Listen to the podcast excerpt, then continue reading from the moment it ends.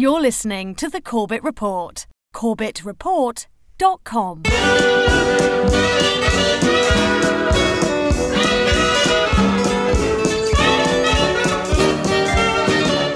Henry Kissinger,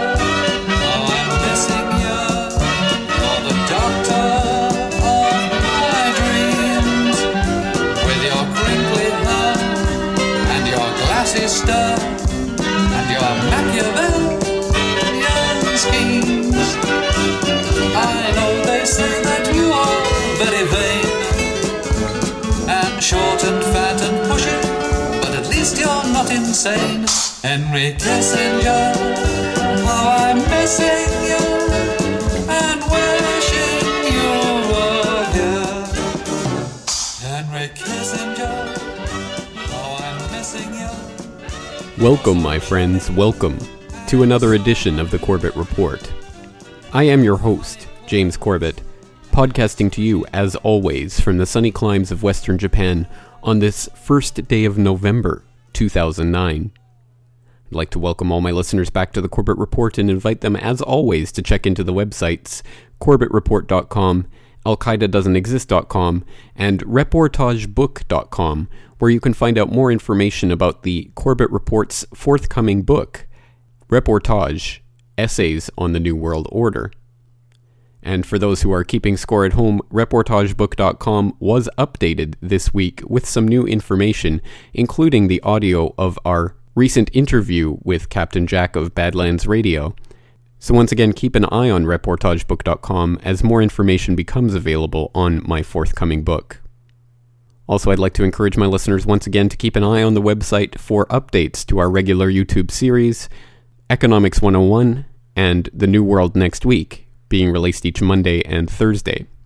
There will not be an episode of Economics 101 released this week as I'm still setting up some interviews with some economics experts, but in its place, I'll be releasing an excerpt from my recent interview with Lord Monckton of Brenchley about the Copenhagen Treaty. And this is an important interview, so I certainly hope my listeners will spread the word about it. And now, without further ado, let's get to today's real news.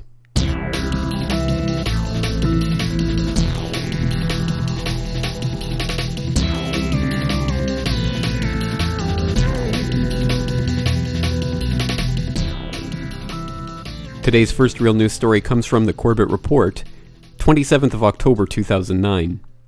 Death by Treaty. Lord Monckton on the Crisis of Copenhagen. In an interview with the Corbett Report today, Lord Monckton of Brenchley went further than ever before in describing what is so worrying about the new climate change treaty that UN Framework Convention on Climate Change signatories are getting set to commit to this December. This treaty is designed under the name, of course, of pretending that there is a problem with climate, he said. It's aiming to set up a world government that will have the power to control all the world's financial and other markets. The draft text of the treaty, released earlier this month, contains clauses that make it a threat not only to national sovereignty, but to the liberty and democracy of the signatories. I think the reason they are doing this is that it gives the dictators complete control over the economies of all nations, Lord Monckton told the Corbett Report via cell phone. Lord Monckton is by no means the only one sounding the alarm on Copenhagen or its agenda. As we have pointed out before, the redistribution of wealth to lesser developed nations in the name of reducing carbon is neither a redistribution of wealth to lesser developed nations, nor will it reduce carbon.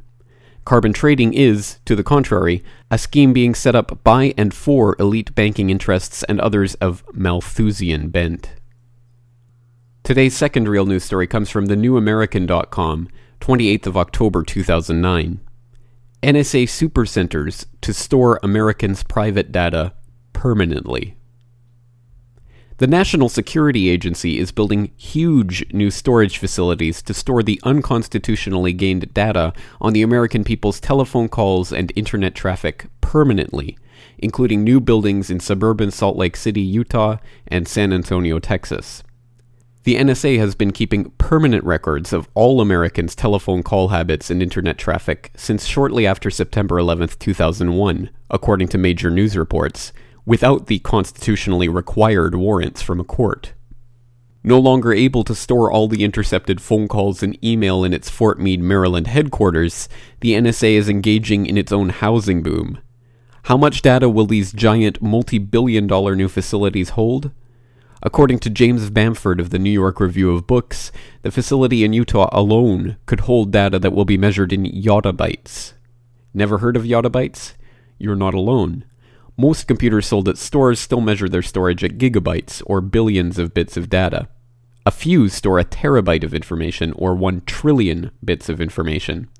Yottabytes is the highest number that has yet been named in computer information. The number is septillions of billions of bits of data. Today's third real news story comes from CNN.com, 29th of October 2009. Passport with 9 11 suspect's name found in Pakistan. A passport bearing the name of Saeed Bahaji, a suspect linked to the September 11th attacks on New York and Washington, has been found in a town captured by Pakistani military. The passport was found in South Waziristan, where the Pakistani military has been battling to wrest territory from the Taliban in Pakistan. It contained a Pakistani visa issued in August 2001, showing that the bearer entered Pakistan on September 4, 2001, and appeared unusually new for a document eight years old. CNN has not independently confirmed its authenticity.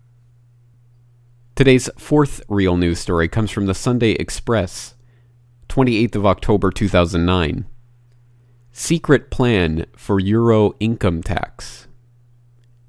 Secret plans to seize more than 4 billion pounds a year from Britain and make its citizens pay taxes direct to Europe emerged last night. The leaked proposals, seen by the Daily Express, state that Britain should lose the billions of pounds in rebate that were agreed by Margaret Thatcher 25 years ago. The plans, with a foreword by European Union Commissioner Jose Manuel Barroso, would cost every British family at least £155 a year. They would also mean Brussels being given the power to dip straight into taxpayers' pockets. Today's next real news story comes from the New York Times, October 27, 2009. Brother of Afghan leader said to be paid by CIA. Ahmed Wali Karzai, the brother of the Afghan president and a suspected player in the country's booming illegal opium trade, gets regular payments from the Central Intelligence Agency and has for much of the past eight years, according to current and former American officials. The agency pays Mr. Karzai for a variety of services, including helping to recruit an Afghan paramilitary force that operates at the CIA's direction in and around the southern city of Kandahar, Mr. Karzai's home. The financial ties and close working relationship between the intelligence agency and Mr. Karzai raise significant questions about America's war strategy, which is currently under review at the White House.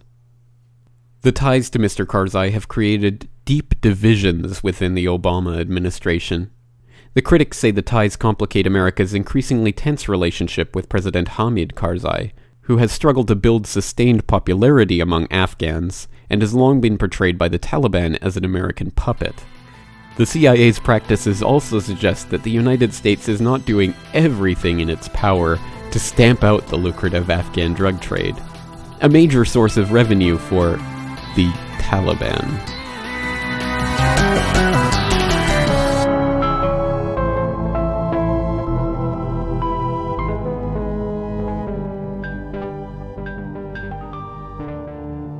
Welcome, my friends, to episode 106 of the Corbett Report. Meet Henry Kissinger. Oh, Henry Kissinger, you mean that lovable scamp from season 5, episode 10 of The Simpsons, How I Learned to Stop Worrying and Love Legalized Gambling. Thank you so much for visiting our plant, Dr. Kissinger. It was fun. We'll let you know if your glasses turn up. No, not that Henry Kissinger. This one. The problem of the Bush presidency will be the emergence of a new international order. Within the next four years, we will see the emergence of a new The international beginning. order. The beginning. Are we at one of those moments in history in which there is uh, the necessity for a new world order? A, because of what's taken place in the Middle East, the rise of, of different kinds of groups, and B, what's happened in Asia, meaning that the, the there has been a shift from the West to the East. Uh, there's a need for a new world order, but it has different characteristics in different parts of, of the world. I think his task will be to develop an overall strategy for America in this period when really a new world order can be created. It's a great opportunity. It isn't just a crisis. Yes, exactly as was the case when we started to scratch the veneer of perpetual Washington insiders Zbigniew Brzezinski and Donald Rumsfeld in previous episodes of this podcast, we find that no, it does not take much scratching of the veneer of Henry Kissinger to reveal, yes, the New World Order. And in Henry Kissinger's case, it's actually quite simple once you start to pe- put the pieces together of his public statements, policies, and various wheelings and dealings that, yes, in fact, his version of the New World Order is very much on its face one that is ruled by and for the interests of a very select few in the name of global order and security. Perhaps unsurprisingly, someone of the political baggage and history of Henry A. Kissinger brings with him a lot of baggage and a lot of preconceptions and misconceptions about his public record. There are certain things that, of course, many members of the audience will already know about Henry Kissinger, and of course, many people will have already seen some of the, even the mainstream media attacks on Henry Kissinger. But let's start to get an idea of his real record and some of the things that he really accomplished by turning to a book from 1976 by Gary Allen, the author of books such as None Dare Call It Conspiracy and The Rockefeller File, both, of course, essential books in coming to an understanding of the New World Order. And he also wrote a book entitled Kissinger, all about Henry Kissinger and his accomplishments as of 1976. So, quoting from Gary Allen's Kissinger, quote, Who, after all, is Henry Kissinger? He is not, to begin with, Henry Kissinger.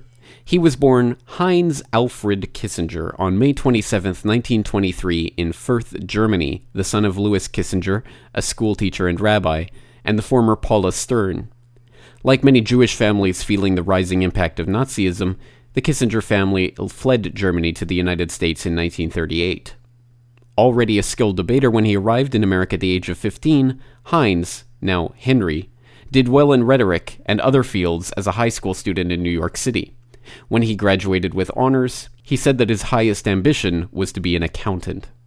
But fate in the form of World War II intervened drafted into the U.S. Army in 1943, a process which also made him an American citizen. The young Kissinger was discovered by a fellow German refugee, Dr. Fritz Kraemer. Kraemer served in American military intelligence and got Kissinger promoted into the 970th Counterintelligence Detachment. When hostilities ceased, Kissinger's special position enabled him to become the virtual dictator of a German town, where he commandeered a villa and began living in the Grand Manner. He administered an entire district and, as a civil service employee, received the then considerable salary of $10,000 per year. Henry ruled his quasi fiefdom until April 1946, when he was transferred to the European Command Intelligence School. It was during this period, as intelligence gatherer and interrogator, one defecting communist double agent has claimed that Kissinger himself was recruited by the KGB and given the codename Bor. After leaving the Army, Kissinger enrolled at Harvard University, majoring in government and securing four scholarships. It can be argued that Heinz, or Henry, had already been tapped by important people as a man with a future. Competition for admission to Harvard is always super stiff, but in 1946, with all the veterans trying to squeeze in, it was incredible. Yet little Heinz, the refugee, not only gained admission, but had his education paid in full by multiple scholarships. Harvard was the turning point in Kissinger's life. assuming, of course, that a more sinister turning point had not already occurred in his army intelligence days in post war Germany through a working relationship with Soviet agents. With the help of a grant from the Rockefeller Foundation Fellowship for Political Theory, the bright young ex intelligence officer graduated from Harvard in 1950. But Kissinger did not stop there. He received his MA in 1952 and a doctorate in 1954. His dream of becoming an accountant was obviously fading faster than bookings for a return voyage on the Titanic. Somehow, somewhere, something happened to Herr Kissinger along the academic way. First came the grant from the Rockefellers. Then, while he was working on his master's, Kissinger was made executive director of the Harvard International Seminar, a student exchange program which was later found to be financed by the Central Intelligence Agency. While working toward his doctorate, he was employed on numerous occasions as a consultant for various government agencies. Kissinger apparently made a favorable impression on those members of the Eastern liberal establishment who look for the reliable, bright young men. With the support of his mentor, Professor William Elliott, a well connected establishmentarian, Henry was ushered into that repository of power and prestige, the elusive, secretive Council on Foreign Relations, perhaps the nation's most important and influential organization. At the same time, he also became affiliated with the Rockefeller Brothers Trust Fund. For a young German immigrant still hampered by a heavy accent, Kissinger had obviously arrived. If the House of Rockefeller approved him, who could say him nein? Kissinger got into the governmental advisory business under Democratic President John F. Kennedy. He served as a special consultant to JFK during the Berlin crisis, and also was appointed to the Arms Control and Disarmament Agency. The services Kissinger had begun for Kennedy were continued for his successor.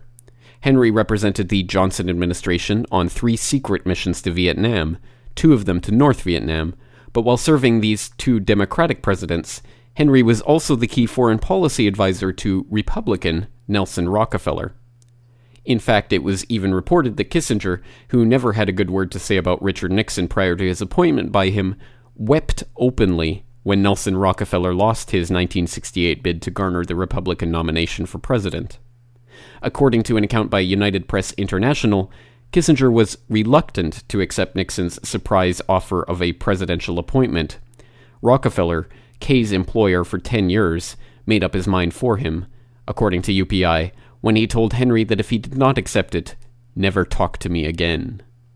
Later, during a party celebrating Henry Kissinger's 50th birthday, Rocky toasted his longtime employee, saying that he'd been associated with him in three presidential campaigns, and we succeeded in the third. Henry went to the White House. Henry's sadness at leaving the direct employment of Rockefeller, a position that had seen his salary jump from $500 a month in July 1958 to a much more comfortable $4,000 a month a mere 10 years later, was no doubt partially assuaged by Nelson's parting token of appreciation, a check for $50,000.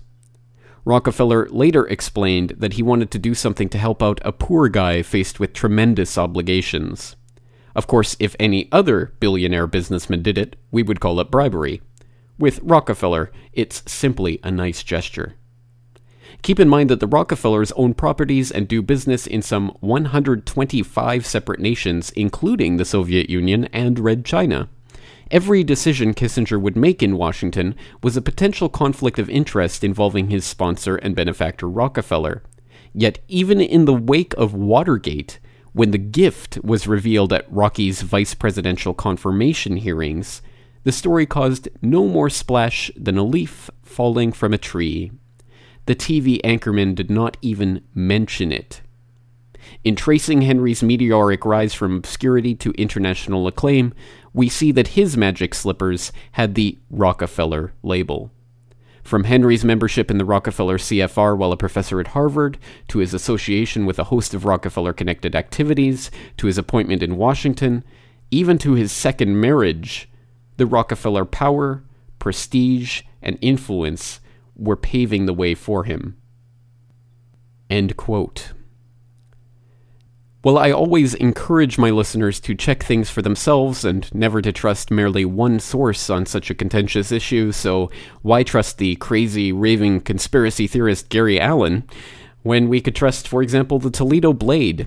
And due to the miracles of the age of Google, which truly is digitizing the sum of all human knowledge in something akin to the Library of Alexandria, which is at once wondrous and horrifying, but we may as well use it while we can, we can now search news.google.com to find an online reproduction of the Toledo Blade from December 9th, 1980, which is only partially blocked out in some key passages. And we can read an interesting article which ran under the headline Kissinger, a Rockefeller agent? question mark. And that reads in part quote Those who know the man say he does nothing gratuitously. All is programmed to advance his objectives. More than a few wary watchers suspect Mr. Kissinger is a Trojan horse planted by the Rockefeller interests inside the nation's highest councils. In the mid 1950s, he directed a series of foreign policy studies for the Rockefeller and then there is one sentence blocked out. Continuing. Nelson Rockefeller's quest for the presidency in 1968, newsmen seeking his foreign policy views would be told, Go see Henry.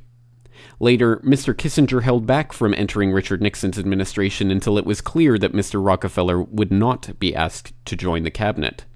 Even after Mr. Kissinger became a power in Washington, he remained deferential to Mr. Rockefeller, Associates recall, for instance, that Mr. Kissinger usually returned Mr. Rockefeller's calls ahead of the president's. In 1973, Mr. Rockefeller said of Mr. Kissinger, He's never let me down, and he's never let the country down.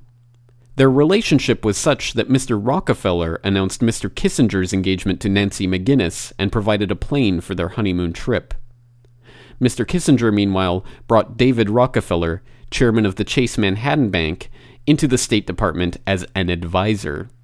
When the Republicans were turned out in 1976, Mr. Rockefeller named Mr. Kissinger chairman of the Chase Manhattan's International Advisory Committee.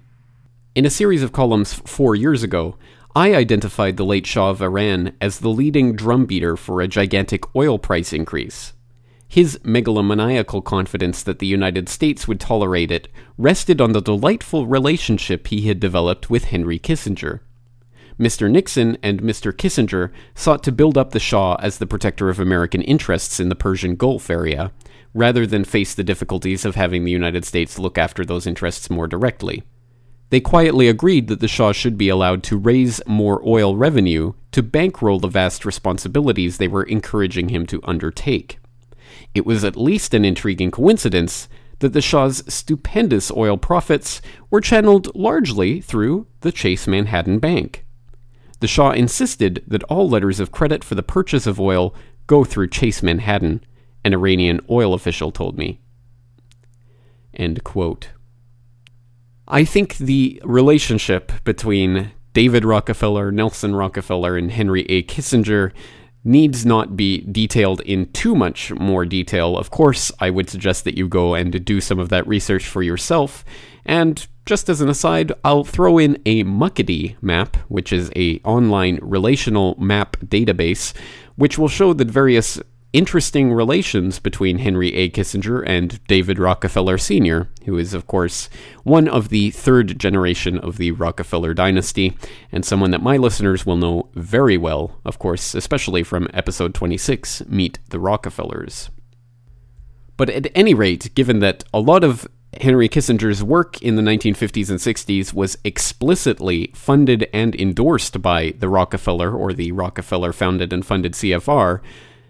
What exactly was Henry A. Kissinger advocating during that period? How do you regard our conduct in regard to the Algerian situation of the past few years? I think the Algerian situation is an extremely complicated and difficult one. In general, we should stand for the freedom of, pe- of people. In general, we should oppose colonial regimes. On the other hand, we should come up with ideas which an independent Algeria cannot survive as a purely independent state. The great paradox of this period is that on the one hand you have a drive towards more and more sovereign states, on the other hand, there is no such thing as a purely independent state anymore. The thing that has always attracted me, therefore, would be that we would advocate a North African federation, which would be tied together economically and for other development projects, and that Algeria would find its place as part of that rather than as a purely independent state. Oh, I see. A chance to reorder the grand chessboard by undermining the idea of national sovereignty and proposing ever greater unions between what was once sovereign states. Oh, what a wonderful idea. And certainly we could see how that would lead to a wonderful and harmonious new world order of interdependency under a global non democratic system. And for those who think that might have been an isolated part of Henry Kissinger's thinking in the time or since then, and his thinking about the New World Order, it most certainly was not. And another indication of that style of thinking made itself apparent in his third book, The Troubled Partnership, which was released in 1965 and in which he advocated, quote, a united Europe with federal supranational institutions as the precondition for an Atlantic partnership or regional government. End quote. Hmm, I see. So in the 1960s, he was arguing for a European Union. And we do know that he is a director of the American Friends of Bilderberg and is a yearly attendee of the Bilderberg Group. And we do know that some of the founding documents of the Bilderberg Group as revealed by the BBC, indicate that there was a concerted effort ever since the group's founding in the 1950s to create a European Union. And we do know the former EU Commissioner Etienne Davignon admitted to the EU Observer in March of this year that the uh, Bilderberg Group had in fact been essential in the formation of the euro. But one would have to be a crazy conspiracy theorist to suggest that there is a small group of elite who are actually puppeteering world events to bring about a type of world government. A crazy conspiracy theorist like David J. Rothkopf, the former managing director of Kissinger and Associates, who wrote a book last year called Superclass The Global Power Elite and the World They Are Making, which argues that there are 6,000 elitists in the world who wield international authority through their various groups and spheres of influence, and who are, in fact, shaping the world into a new global order. And of course, David Rothkopf of Kissinger and Associates thinks this is a wonderful idea because, of course, the superclass can wield their supranational authority and dictatorial powers for the good of mankind, right? Well, perhaps I get ahead of myself. At any rate, returning to Henry Kissinger and his early years and accomplishments, well, of course, a lot is now known about his ignoble role during the Nixon years and his crimes against humanity and the war crimes for which he is still wanted in many jurisdictions around the world, and the reason why he cannot travel to many countries around the world because he would be instantly arrested and indicted for war crimes including, of course, his participation in the 9 11 coup in Chile in 1973 that saw the death of democratically elected Chilean President Salvador Allende. And of course, that was something in which Henry Kissinger was deeply implicated one of the most egregious crimes that Henry Kissinger committed in this era, but one for which he is never brought to task by anyone in the controlled corporate media or anyone in the controlled political paradigm, is, of course, his penning of NSSM 200. In December of 1974, the U.S. government made Third World population reduction a central national security issue. The operation plan titled National Security Study Memorandum 200 was simply a regurgitation of the British Commission on Population created by King George VI of England in 1944, which openly stated that populous third world nations posed a threat to the international elite's monopoly of global power. The Kissinger-authored U.S. plan targeted 13 key countries where massive population reduction was called for. Kissinger recommended that IMF and World Bank loans be given on condition that nations initiate aggressive population control programs, such as sterilization. Kissinger also recommended that food be used as a weapon, and that instigating wars was also a helpful tool in reducing population. And the completely illegal bombing of Cambodia during the Vietnam War once the Paris Peace Accords were signed in December of 72, um, that, was, that ended the American direct involvement in Vietnam. But to preserve peace with honor, Nixon and Kissinger decided to defend the anti-communist regime in Cambodia. It was to be a secret mission, airstrikes against communist forces directed by the American embassy in Phnom Penh. It made free the American um, Air Force. They could not bomb in Laos, they could not bomb in Vietnam, so that began the, the incredible bombing of Cambodia. And this is when the number of bombs dropped equaled the, the amount of bombs dropped on Japan during World War II. Elizabeth Becker covered the war in Cambodia from 1972 to 1974. We would be able to hear um, the conversation between the pilot, the American pilot in the air, and the American embassy, which was illegally directing the airstrikes. We couldn't understand why there were so many civilian casualties in this war. Why were they hitting all these civilians and villages? It was you know, every nightmare of how you fight a war. From 1969 to 1973, more than 500,000 Cambodians died. By 1974, the bombing had disrupted the nation's agricultural system and a famine ensued. Over two million refugees poured into overcrowded cities. American policy in those years towards Cambodia helped create the conditions, perhaps the only conditions, in which the Khmer Rouge came to power. The Khmer Rouge drew strength from the chaos of the country. When they seized power in 1975, they forced populations of entire cities back to the countryside. Then they began a policy of exterminating their enemies in execution grounds that came to be known as killing fields. By 1979, another three million Cambodians had lost their lives. No one knew what the Khmer Rouge were going to do. It's quite wrong to blame the United States for the murderousness of the Khmer Rouge. That's a disgracefully dishonest thing to try to do. But the carelessness with which the United States treated Cambodia as a sideshow to Vietnam did lead to disaster to Cambodia. Congress authorized money for bombs in South Vietnam, and they went into Cambodia. And there's a criminal act for you, you know, lying. And therefore, I think anybody who died in Cambodia, you could argue criminally that, that they were guilty of murder one. You know, people did it. Nobody authorized them to bomb Cambodia. There was no American war in Cambodia before President Nixon and Dr. Kissinger. That is totally incorrect. I think we inherited a tragedy. We attempted to and succeeded in extricating America with honor from this tragedy. Oh, we inherited it. No, you did not inherit it. You created, you were the designers of the Cambodian policy. That was a clip from The Trials of Henry Kissinger, a 2002 documentary that very ably documents and details the various war crimes of the unindicted war criminal, Henry A. Kissinger.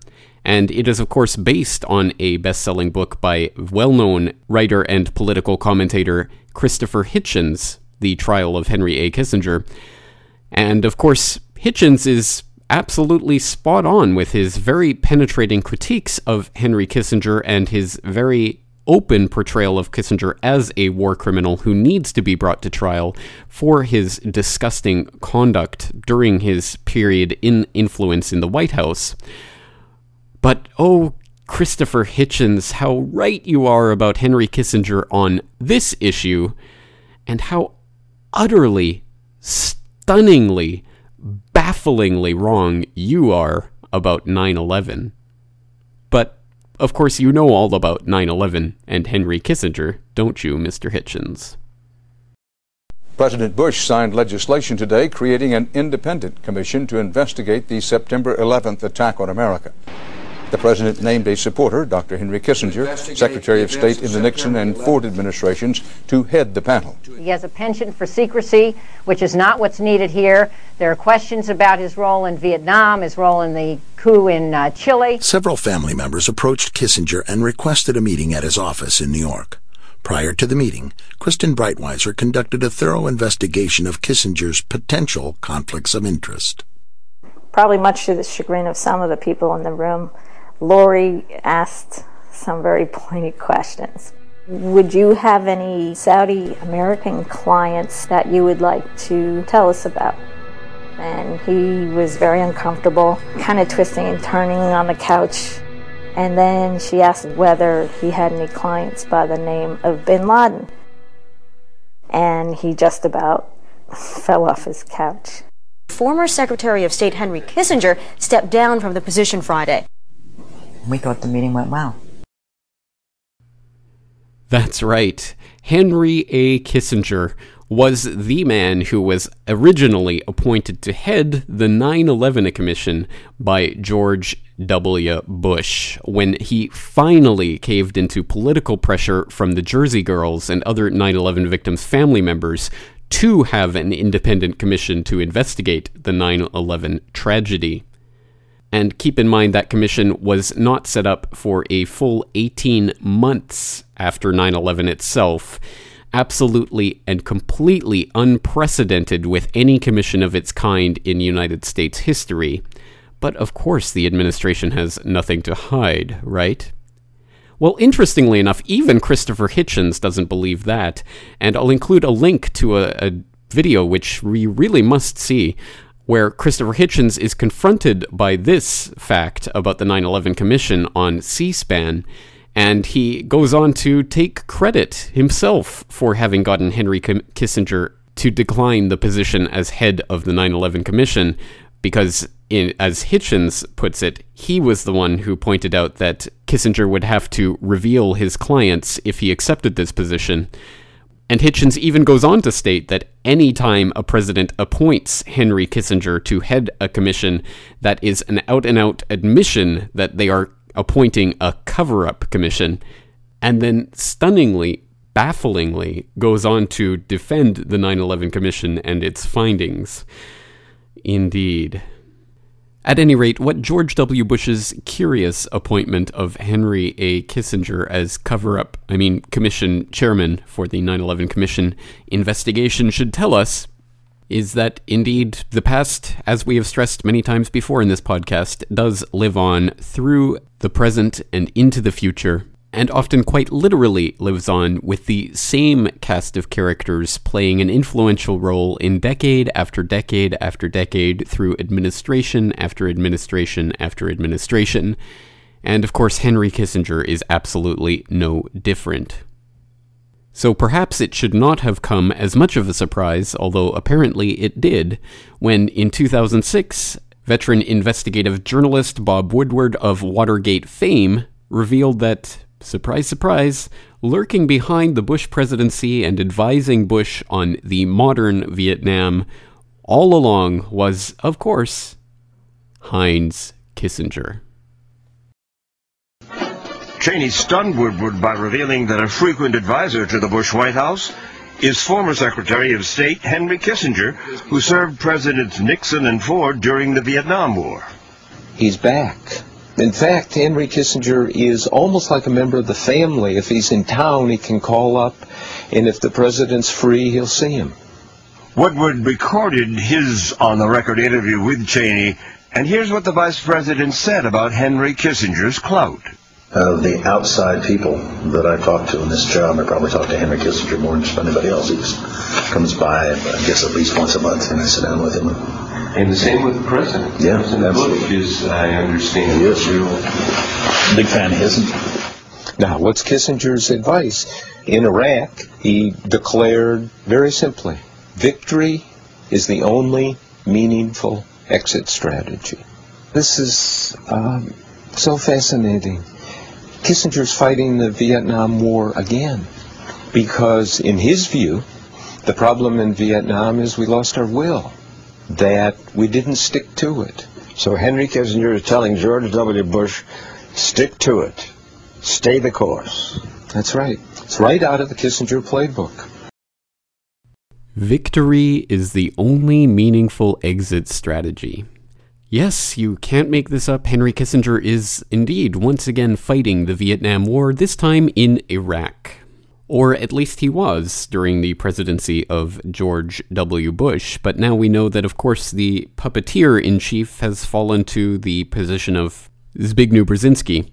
And of course, we examined that in some detail back in episode 63 of this podcast. And we know that indeed the direction of the Obama administration has changed slightly from the Bush administration insofar as the focus, at least as far as the media and the hype is concerned, is less on Iraq and more on Afghanistan and Pakistan.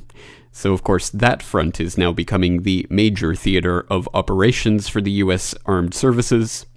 But it hardly needs to be stressed that this does not represent a fundamental change in the agenda of creating a New World Order. It simply represents a dichotomy within the New World Order itself about how best to achieve the goal of a complete world dictatorship ruled by and for the interests of a tiny elite.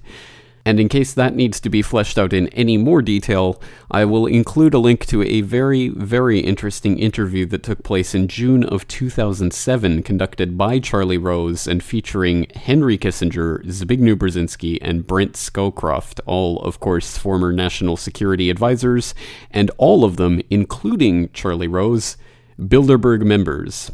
And yes, to put that into perspective for people out there who may not really grasp the significance of that, there are 125 or so people in the entire world who are invited to the annual Bilderberg conference.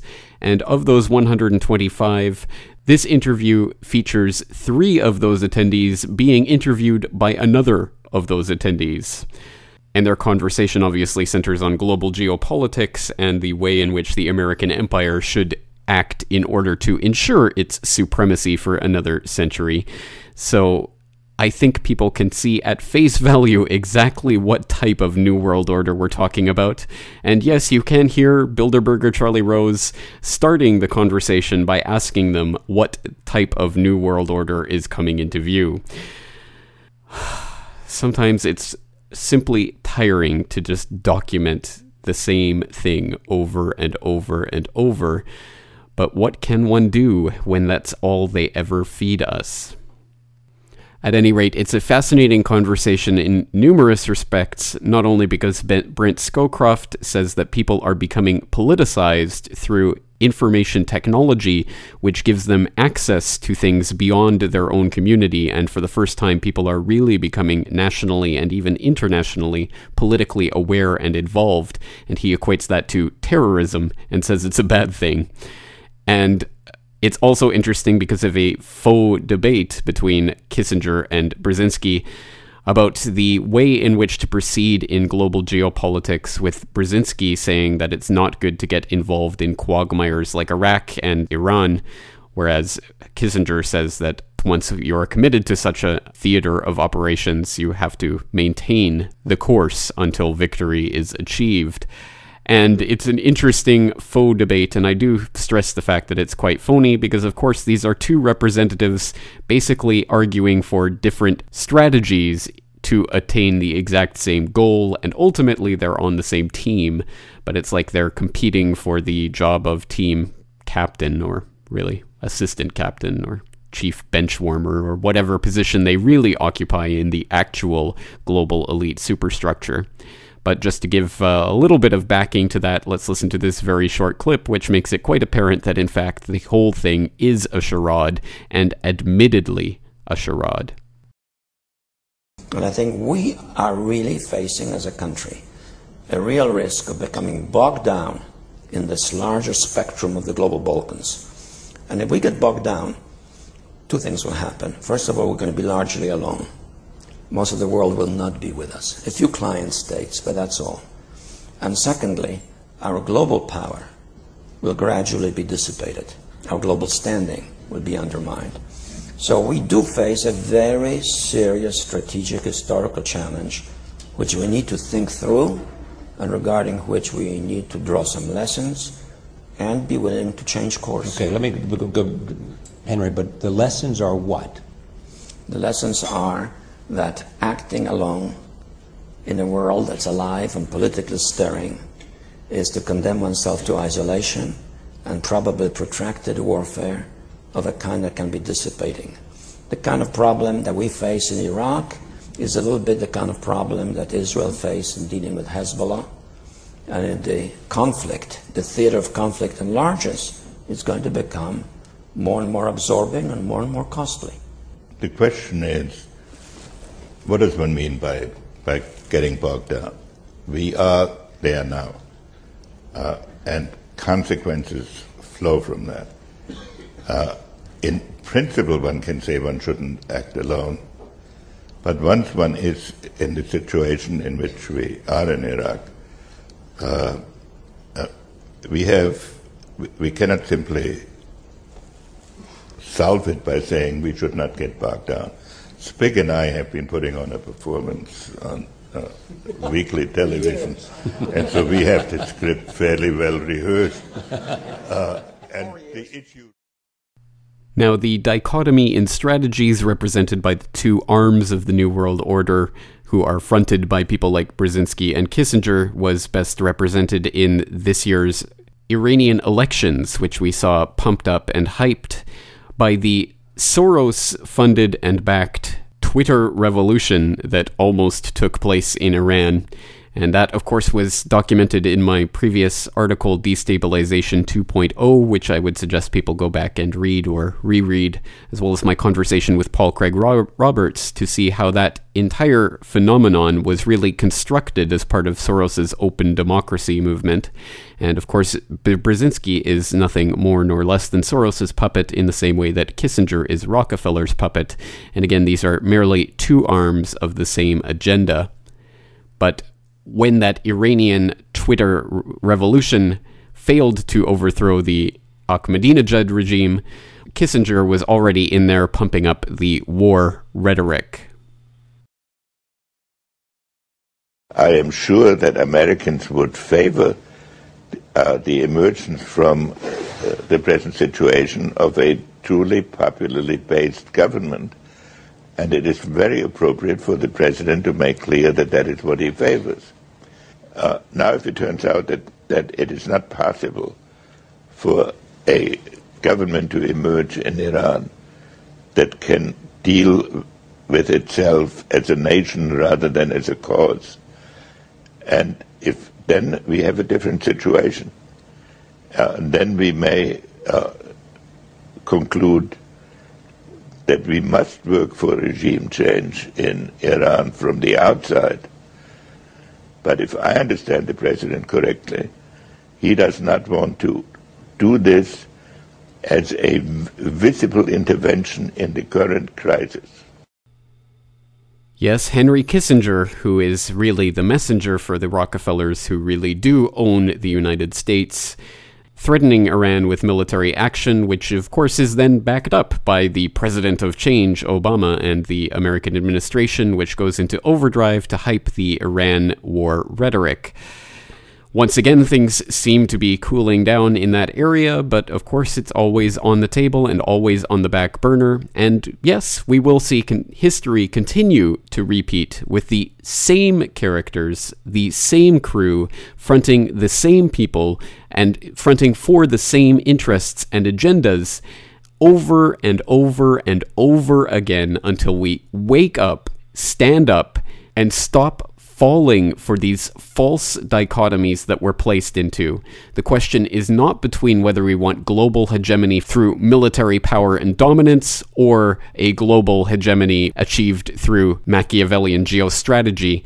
The choice is really between liberty and tyranny, between the people taking control of the political structures and systems and stopping the centralization of power in these non democratic global institutions, and, of course, the alternative, which everyone on the other side of the issue, whether it be Kissinger or Brzezinski or Scowcroft or whoever it is, represents, and that is the ideology of globalism and the global hegemony of the financial oligarchs.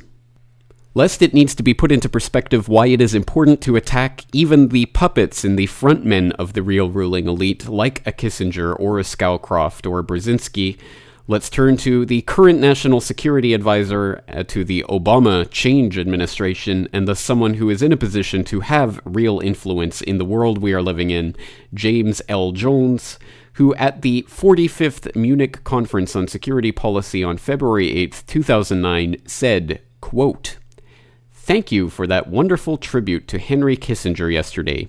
Congratulations. As the most recent National Security Advisor of the United States, I take my daily orders from Dr. Kissinger, filtered down through General Brent Scowcroft and Sandy Berger, who is also here. We have a chain of command in the National Security Council that exists today. End quote. The point is to expose and bring down this chain of command. It's time for the people to stop being ruled by the Rockefellers and the Soroses and those with money. And how do we do that?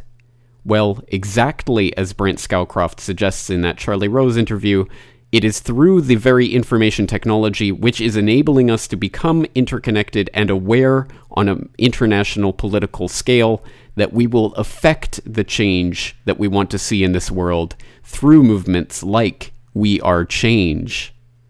So I leave you today with We Are Change's confrontation of Heinz Kissinger. And let this be a message to the ruling elite that the masses are awakening and we will resist the New World Order. That's it for this week. I am your host, James Corbett, thanking you for joining me and asking you to join me again next week for episode 107 of the Corbett Report. Lessons in Resistance, Non-Compliance. Do you still feel that the third world population is a major concern, the explosion, or is terrorism, has that surpassed that now? Well, the two are connected. The two are connected? Um, uh, can you tell me what the New World Order, what you mean by the New World Order? Right back here. It's bound to fail. Talk about the North American Union, sir.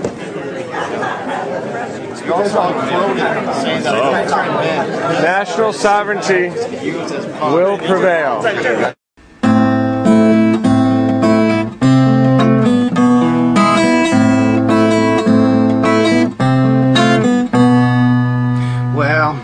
Machiavelli told me fortune favors young men, so I plucked my eyebrows and kept my belly thin. Ate more than my share, got malnutrition friends scraped the scraps to the floor so the dogs can dig in. Those marvelous ends, full of fashion trends, adorning silk clothes as I walk among men. Fork tongue, blend, negotiator of sin, no Napoleon can environment. So send your fattest swine, your three finest women, your best cask of wine if your life is worth living. I am the Christian who discovered oblivion, returned to the city and ruled it with clenched fists, drenched in blood.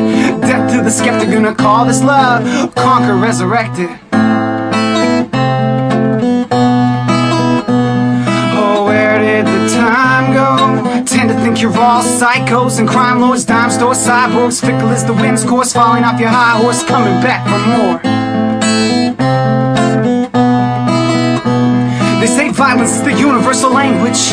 Put it practice, it'll surely make you famous. So if you wanna make it, you gotta do some strange shit. Protect the buddy nation from external infiltration. The source of information won't speak unless the pipes are where the crack and information leaks. So prepare for critique in the heart of your city. I impact many times like a meteor freak.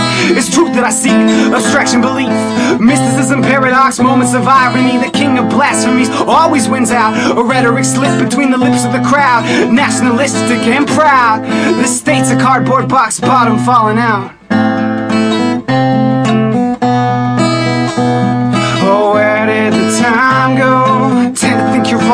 Psychos and crime lords, dime store cyborgs, fickle as the wind's course, falling off your high horse, coming back for more. There are certain inalienable rights fit for some, but to others just denied. Wishing to soar on the dove's jaded wings, brittle as the ancient vase, crumble hopes and dreams, losing steam on credit-based economy. Go team, it's all about the sodomy. Honestly, Apollo me, we're raping the future, trading quality for quantity. This hurt needs a butcher, but I wouldn't hurt you. It's all genocide. Ask a statesman in his sleep, and he'll reply: Death to posterity. Let's widen the suture. May God come down and bless the producers. In existence, it's fruitless. Let this mind become useless. Do this one last time. Let the nation state rise and thrive. Oh, where did the time go? You still have time before you. The average person thinks that morality can be applied as directly to the conduct of states to each other as it can to human relations.